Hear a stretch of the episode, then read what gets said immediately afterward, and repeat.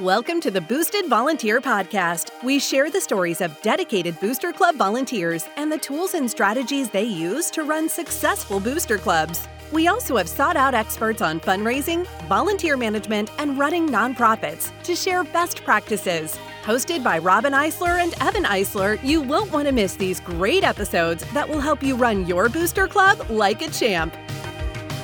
Welcome to the Boosted Volunteer. Tonight, our guest is Marsha Sray. She's the president of Eastview Band Boosters. She has experience in leading nonprofits and a career in the for profit world. Marsha is an expert on building infrastructure for good. Welcome, Marsha. We're glad to have you. Hello, hello, hello. The word expert is scary, but you know, it doesn't take, I, I you know, you get a title and you do a little work and now you're an expert. You get expert, that, right? Right. love it. Yeah, love it. yeah, that can be scary, but yeah, I get it. I get it. Well, I know what you do in the evenings and on the weekends and in every spare moment you have. What's your day job, Marsha? So I work part time for Edward Jones, an assistant to a financial advisor. Nice. And what is super cool about that is that I've been able to see how people manage their money in, in the for profit world. How do normal people manage their money? So, coming from nonprofit work, I understand how important donors are. So now I'm working on the other side. So I've been able to learn a little bit about how people manage their philanthropy, understanding tax benefits and required minimum distributions and donor advised funds and how all of that stuff works. And so, what's really cool about that is it makes it easier to ask for donations for a nonprofit. People give money for a lot of different reasons, but they all want to feel really good about their donation. They want to feel good about what they're doing. So, you're not a beggar. They're looking for places to donate. Tell them your story, help them see what their donations are going to do and make them comfortable that you're going to be responsible with what they give you. You know, so, that's yeah. It's such a good point. We have people all the time that tell me their club isn't raising money or their budget's only this. And the first question I ask, well, first I ask about communications, but then I ask about the ask. What are you asking for? And so many times we see people just are they're not making the ask. They're afraid to make the ask. It's super uncomfortable, especially if you don't come from money. You feel like a beggar that you're um hello, can you help us please? But really there are so many people out there that want to give money and they are looking for a story that makes them feel really good that's where booster clubs they get it a little bit easy because their mission almost always involves kids, and kids and education man. Yeah and they love it. They do. Okay. get them in touch with some of the kids. Oh yeah. And i've always said if you can communicate the need of the kid mm-hmm. almost mm-hmm. no one will say no to you. They no, and, they'll line um, up specific asks tend to be more they get more attention. So if you can identify a thing that you're trying to raise money for, that you're trying to purchase, a lot of people will feel better and will give money faster toward a specific item. We're trying to get this speaker for the band or this mm-hmm. instrument or the uniforms that go with this show, something specific. They like to know what it is you're going to do with the money. Yeah, that's a good point. It, the fundraisers I've run in the past, we call it a paddle raise. Like we we came up with something specific and if you could tell the story you would just get people to raise their paddle and yeah. donate money that they weren't they were there to donate anyways but they didn't know you yep. needed it. Yeah. That's awesome. That's awesome. It's well, pretty effective. well tell me a little bit about eastview band boosters the, the size uh, the activity annual budget if you can share those things. We love hearing the backstories of the booster clubs and and the work that you do there. So there's about a hundred members of the band and i'd say we have a good maybe 60 member active booster club. Not every kid's family or parent is able to work or to help, but we get a, a decent number of people, especially with Booster Hub, able to communicate better and they have to join if they want the communication and they tend to want to know what time the band concert starts so i always say hide that information somewhere that you can communicate often to them then you've won half your battle right there. Yep yep so, what we do, I guess, is twofold. We raise funds to support the band, and then we volunteer. We volunteer for games and contests, events. That means things like feeding the band before and during events, running pit crew to get the band on and off the field for performance. We chaperone and then just general management of the organization, which sometimes is corralling band directors and poking about calendar. Is it what time is this? What time do you need them to be there? I've um, had the luxury of uh, being on the sideline with your program at the football game, and uh, boy, it came down to 30 seconds, and all of a sudden there were 35 people moving on that field so fast. It yep. was amazing. And it's a lot of fun. Yeah. Um, it's a lot of fun to do. You're kind of a part of the whole thing in a way that you know, if your kid plays volleyball, you maybe aren't really as involved. But we thought we know. worked hard in volleyball until we met the band folks, and then we learned that we don't work hard at all. hard in a different way. You're just not having to physically run with a xylophone in order to and to get off the field before the football team. Like that's the goal, yeah. right? oh yeah, that games you're trying to beat the folks the coaches and the football team coming back on the field. And at contest, there's a timer. You have a set amount of time. Say you have four minutes to set up and the clock is running. And so you have to have every adult off the field after that four minutes. And then after performance, you have two minutes to get off the field. Oh so my goodness. That show ends and you run and you have to get over the end zone line. So you're scoring a touchdown, right? Scoring yes. a touchdown. you have to get every piece of equipment, every kid, every prop, every instrument over that line in two minutes. Then you can take your time like filing out whatever back fence they have. I love um, it.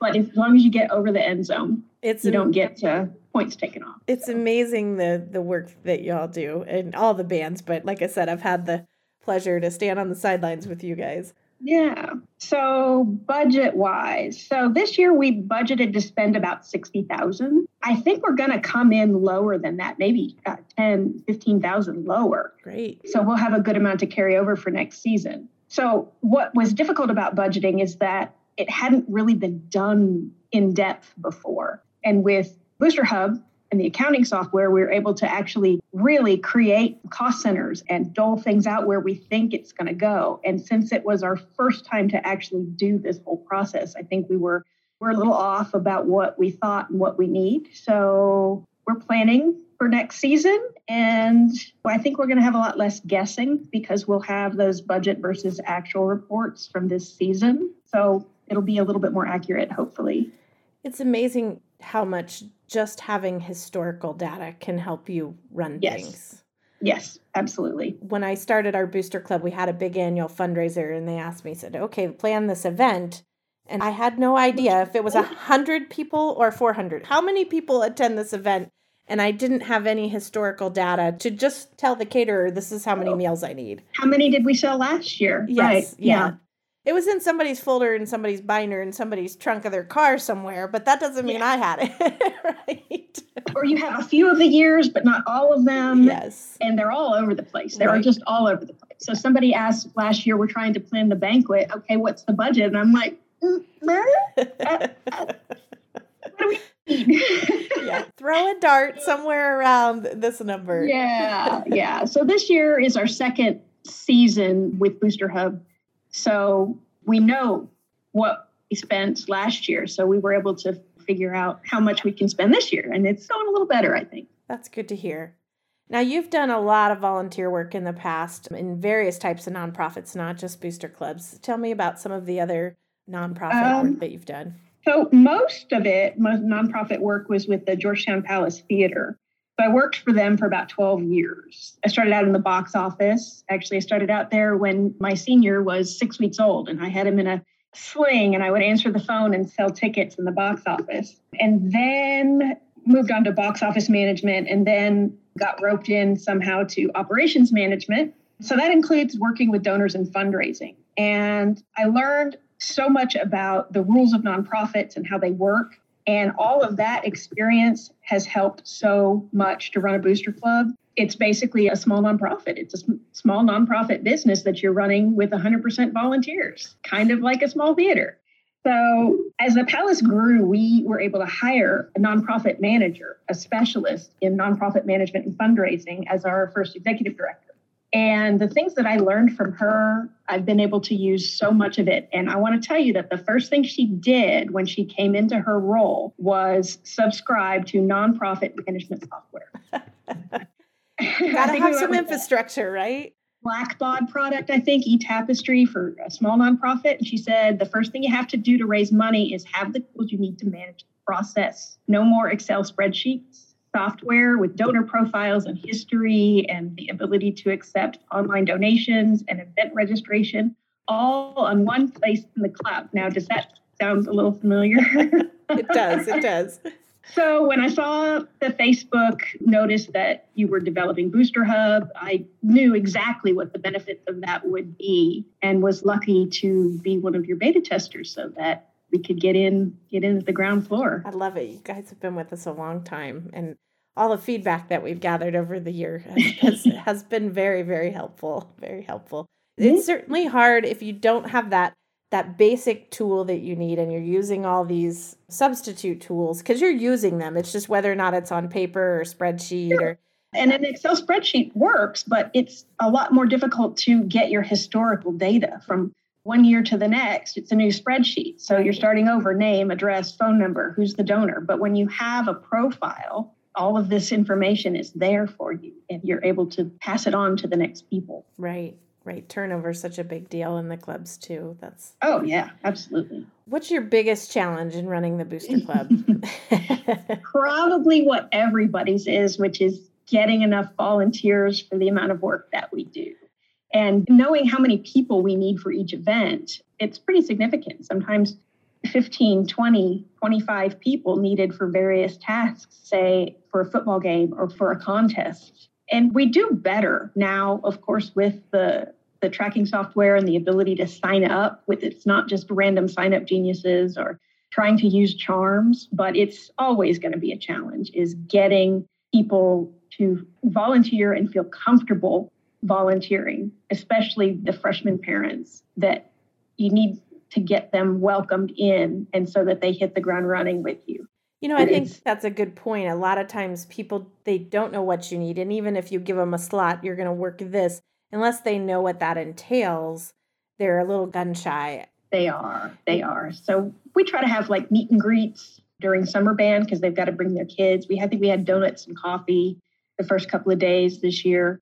But it's hard. It's hard to be a grown up and walk up to a group of people that you don't know. So that's always a challenge. We work try to work hard on providing opportunities for people to show up and then we actively try to welcome them when get there.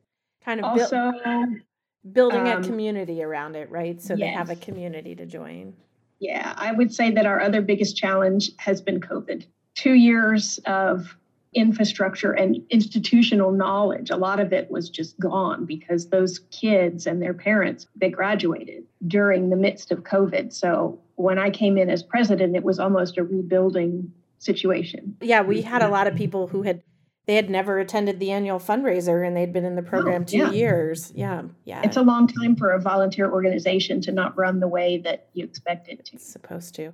Well, hopefully we're past the COVID days, right? Hopefully yes. it's not something yes. we'll see again. Yes, we've had two now full normal seasons. So now that's good. You're the president there. What do you feel are kind of three things that you've brought to the program that you've implemented that have really helped things along? Well, number one, of course, is Booster Hub. We love to hear that. this is not a commercial for Booster Hub. Okay, go ahead. so no, well, yeah. but it it's just that good, guys. Yeah. love it. So that really was one of the most important things because connectivity, it's infrastructure of so many different things, and it it leads the way that you manage the other, I think we had lost the umbrella organization that our school district used for 501c3. We had had the Arts Association, basically, the Georgetown Arts Association, they held the umbrella 501c3 for both high schools, all of the arts booster clubs, and they disbanded right at the time that I was coming in as president. So being handed a booster club that all of a sudden does not have a valid 501c3 for a fundraiser. It's scary. and I was actually going through the process of trying to figure out which paperwork I needed and how we were going to apply for it because I didn't want to pay a lawyer $1,000 to do it for us. And that is when I met you and you told me, don't do it. Use our good friends. yeah. yeah, to Parent Booster USA. And having them as our umbrella organization, that has been a big deal. Are able to before we didn't have to file our own tax return. This umbrella organization with the district did that for us. So since Parent Booster does the tax return for us, they'll issue 1099s if you need them. It's just been a good way to simplify holding that 501c3 for people that don't know what they're doing. I always tell people if it's the same people all the time doing it, you could do it yourself. But sure, when you switch over and somebody new forgets that they have to do that or doesn't remember to file the tax return, Parent Booster always comes in and is like, hey, you're an organization, you need to do these things. Oh, um, yeah. And the pings, like, yeah. this is due. Are you doing these things? Yeah. I think it will make people who don't have a background in nonprofit management more comfortable with what they're doing. They have resources. They're not floating out there alone wanting to know how to do taxes and they're not getting taken for a ride by somebody overcharging them to prepare their taxes. It's um, not super complex nonprofit taxes, but it's helpful if you have somebody that knows what they're doing to kind of give you the, the summary. Yeah, yeah. Yeah, absolutely. I guess and the third thing is we started Askathon fundraising, like like a Snap Raise type thing. We don't use Snap Raise, but there's so many different Askathon fundraising platforms out there.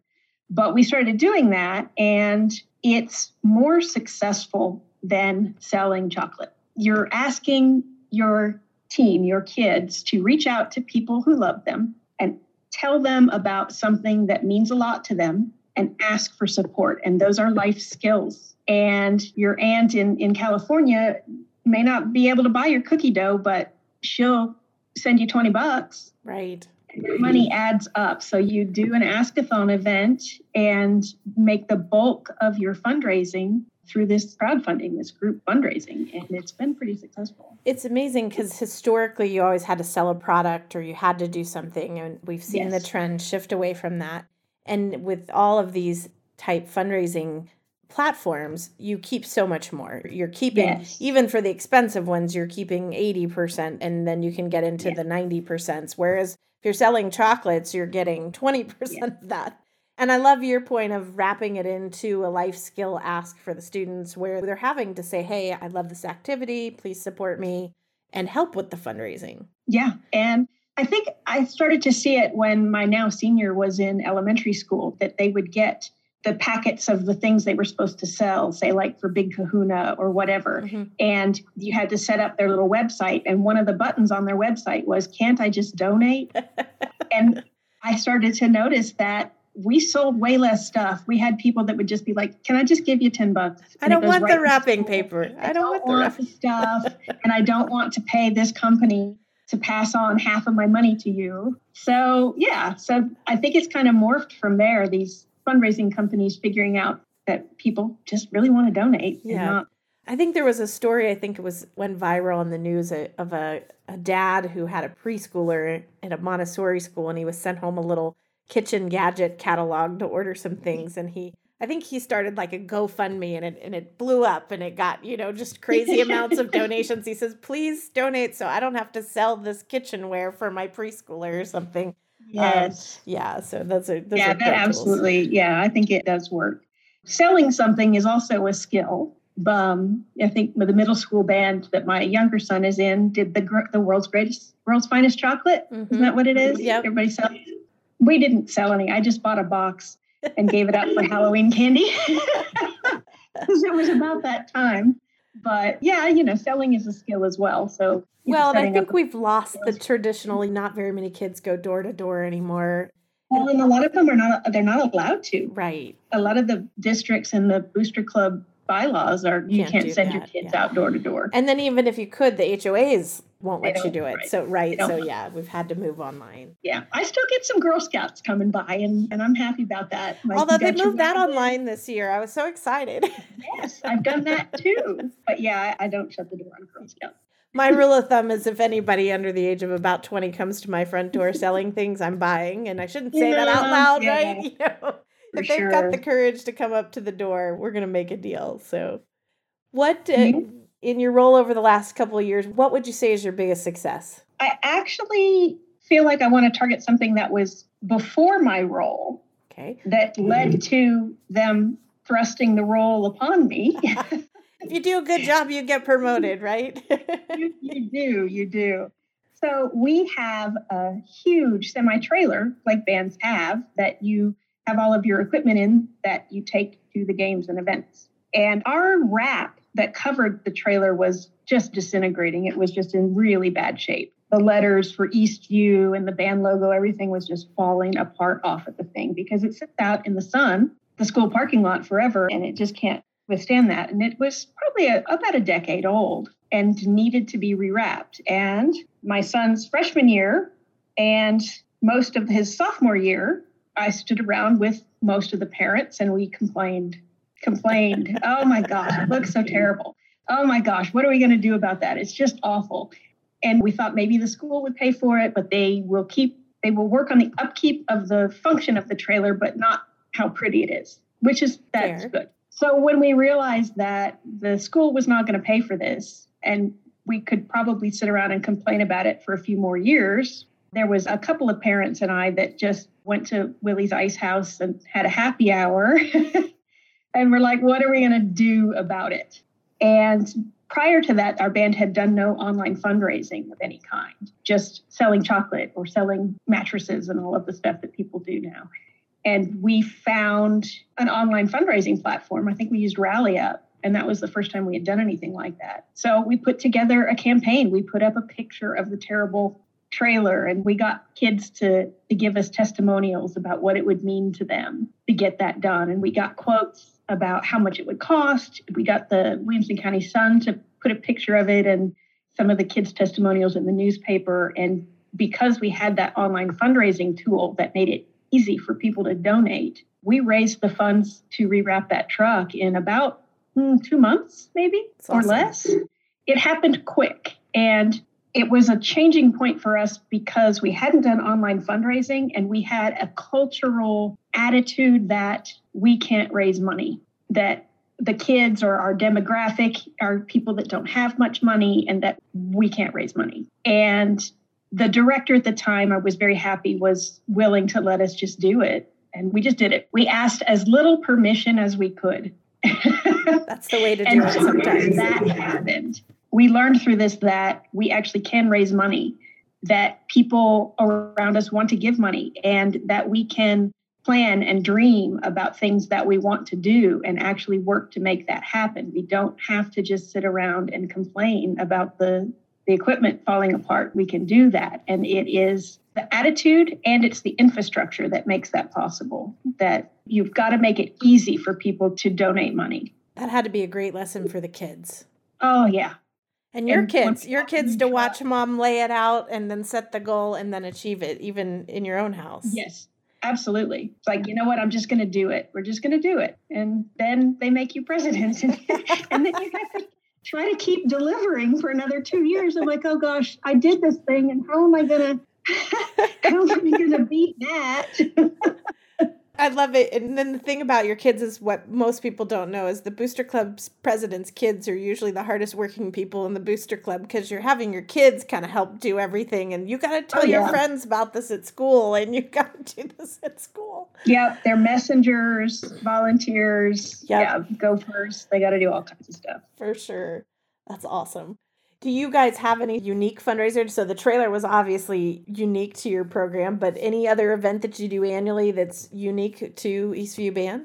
Um, yes. So our biggest fundraiser is the Askathon, but we also have another decently lucrative fundraiser is that we work with flag fundraisers in Texas. It's a U.S. flag delivery subscription program. So for I think five or six patriotic holidays throughout the year, band students will deliver a full size US flag to your yard in a preset holder and then come back and pick it up a week later.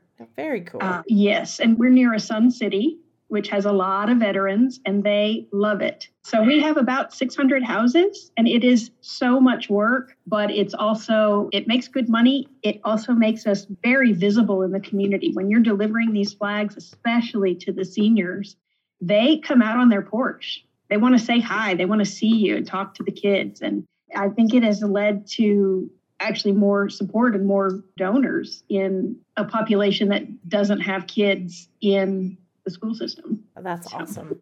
So you've been in for two years. What's been your favorite moment? A lot of times this work gives back to the individual that's doing it. What's been your moment where you were like, this is great? I would have to say it was our banquet last year. After COVID, we had not had a banquet in two years. So my son's freshman and sophomore year, there was no banquet. We didn't have anything. So we had funds because we fundraised well and we had volunteers. So we were able to have like an actual nice semi formal banquet. We really worked hard on volunteer recognition at that banquet. We handed out lapel pins with the band logo to people that had volunteered. People that had volunteered even one hour were thanked personally and given this little volunteer pin.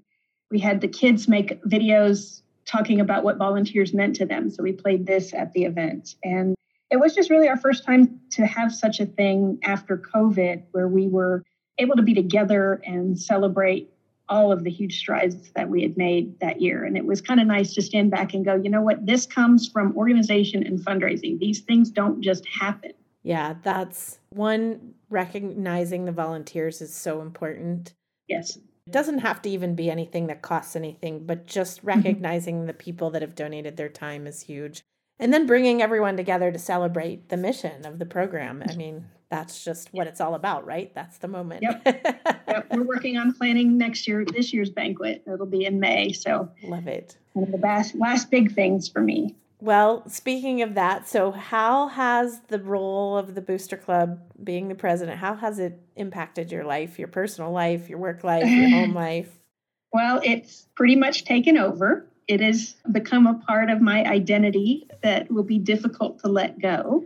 I would say that one of the biggest things is that it really helped me gain friends as an adult, connect with other parents because you're working together you have something in common, you can actually build friendships. It's really hard as an adult to make friends. I was always the mom at the preschool. The other moms knew each other and they'd go out for coffee. And I'd be like, bye, guys. and it's not that I really wanted to go out of coffee because I really, really did not want to go out for coffee. But having those yeah, connections. Just, yeah, it's really hard as a grown up to make new friends. And being a part of an active booster club is a really good way to connect with other people who have something majorly in common with you. Yeah, just by default, you've got kids the same age, they're interested in the same activity. Generally, your families live in the same area. You have so much mm-hmm. in common already. And with the volunteering, you are working together on a common goal. So, yes, it's definitely team building. We had, a- I would say, I've become more confident in my leadership abilities trying to kick that imposter syndrome out a little bit, which is difficult. I think there's like when you first take over, you're kind of like, who do I ask? And then you realize, like, oh, let me look in the mirror. It's me. That's you're gonna step on toes, and then you're like, there's no toes. There's no toes. there's no toes anywhere in sight, which is scary. Yes, absolutely. Yeah. So you're phasing out of your role. What are your plans after this month, really? So this is sort of the end of it this month as your son graduates yes, and moves on. I'm terrified. I just want to make sure that everybody knows how everything works and that I'm setting everybody up for success. I think I am. It's scary to step away. So I'm working on getting my son ready for college and send off and getting all of that stuff done. I've got a sixth grader in band, and he's also very athletic. So I foresee many booster club activities in my future. You're just getting um, started. yeah. yeah. I don't know that I would volunteer to be president of anything just yet. But I definitely, when I see those calls come out for help or volunteers, I, I definitely know how much it means if you can just show up for an hour. So I will probably be doing a lot of that. Yeah, sometimes we can't help ourselves. Like, oh, they need help. I'm in. Like, what do they need? You know? okay. Yeah. the other common theme that you mentioned, and this is probably the most common theme that I see across all Booster Club, particularly the presidents, is the insistency that the people following you know how to do it, that they can use the tools that you've created, and the worry that they're going to be able to do that. You yeah. know, I founded a software company out of that that need, right? right? Yeah. you know, it was it wasn't before or while I was doing it. It was after where I said, oh my goodness, I want to make sure they know how to use all these tools. We work so hard. You work so hard. And then to just back off, you don't want everything to just come crashing down. Right. And the next person is going to step up, but you don't want them to have to start from scratch after all of the work that you did. It's that need to leave it better than you found it. Yeah, absolutely. Yeah. 100%. Most Yep, common yeah. theme I see. So, well, finally, what advice would you give somebody stepping into the role? And are there any resources that you recommend? Okay, I wrote down a couple of things. Number one, don't be afraid to make decisions. People are hungry for leadership. Right or wrong, your decision isn't always going to be the perfect decision, but so many times you're in a group and nobody will make a decision. Everybody's just kind of hemming and hawing. And if you can be the one to say, okay, we're going to try this, that will serve you well. It will move things forward. People are most afraid to make a decision in a group. Yes. Yes. So if you can be the one willing to step up and make a decision, that is something that will work well. Also, try to focus on the things that are in your wheelhouse, things that you like to do, and see how you can work on delegating the things that you hate. That's great advice across anything, right? Especially business and volunteering. But yeah, Yes. So yeah, it's a volunteer role that you're in. It shouldn't be horrible. You should get some joy out of it. Otherwise, it's not worth doing. I always started our meetings with we're here to have fun. And if we're not having fun, we're doing something wrong. Exactly. Yeah, yes. for sure. Absolutely. Um, As far as resources, it was one that you actually turned me on to way back when was the the book by Sandra England, the school fundraising, so much more than cookie dough. It's great. It's a Um, so great resource. yeah, if you go to morecookiedough.com, you can see about this book. It is not heavy reading. It's set up to help you understand the rules and the do's and the don'ts of running a nonprofit because there are rules. The IRS regulates things, and you don't want to do things to get on the wrong side of the IRS. And it just gives you a lot of resources to set up your finances to be less vulnerable to, say, embezzlement or even just accidental misuse, how to take minutes, what kind of minutes, what does that look like, what do bylaws look like, everything you need to know. And it's not a huge tome.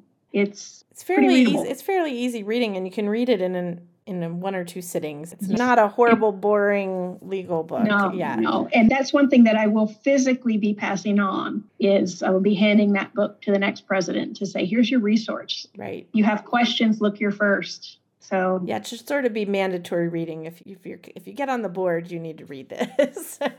yeah, it really is. It's a really good overview of, the whole of thing. kind of what you're trying to do. Marsha, thank you so much for taking the time today to join us here at the Boosted Volunteer. Thank you for your work that you've done with the Eastview Band, and I have a feeling we'll see more of your work in the future as as you, you come up.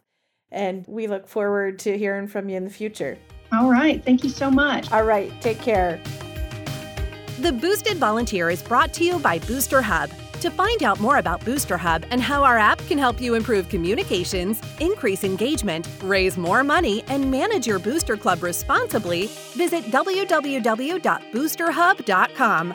And then make sure to search for Booster Club Podcast in Apple Podcasts, Spotify, and Google Podcasts, or anywhere else podcasts are found. Make sure to click subscribe so you don't miss any future episodes. On behalf of the team here at Booster Hub, thanks for listening.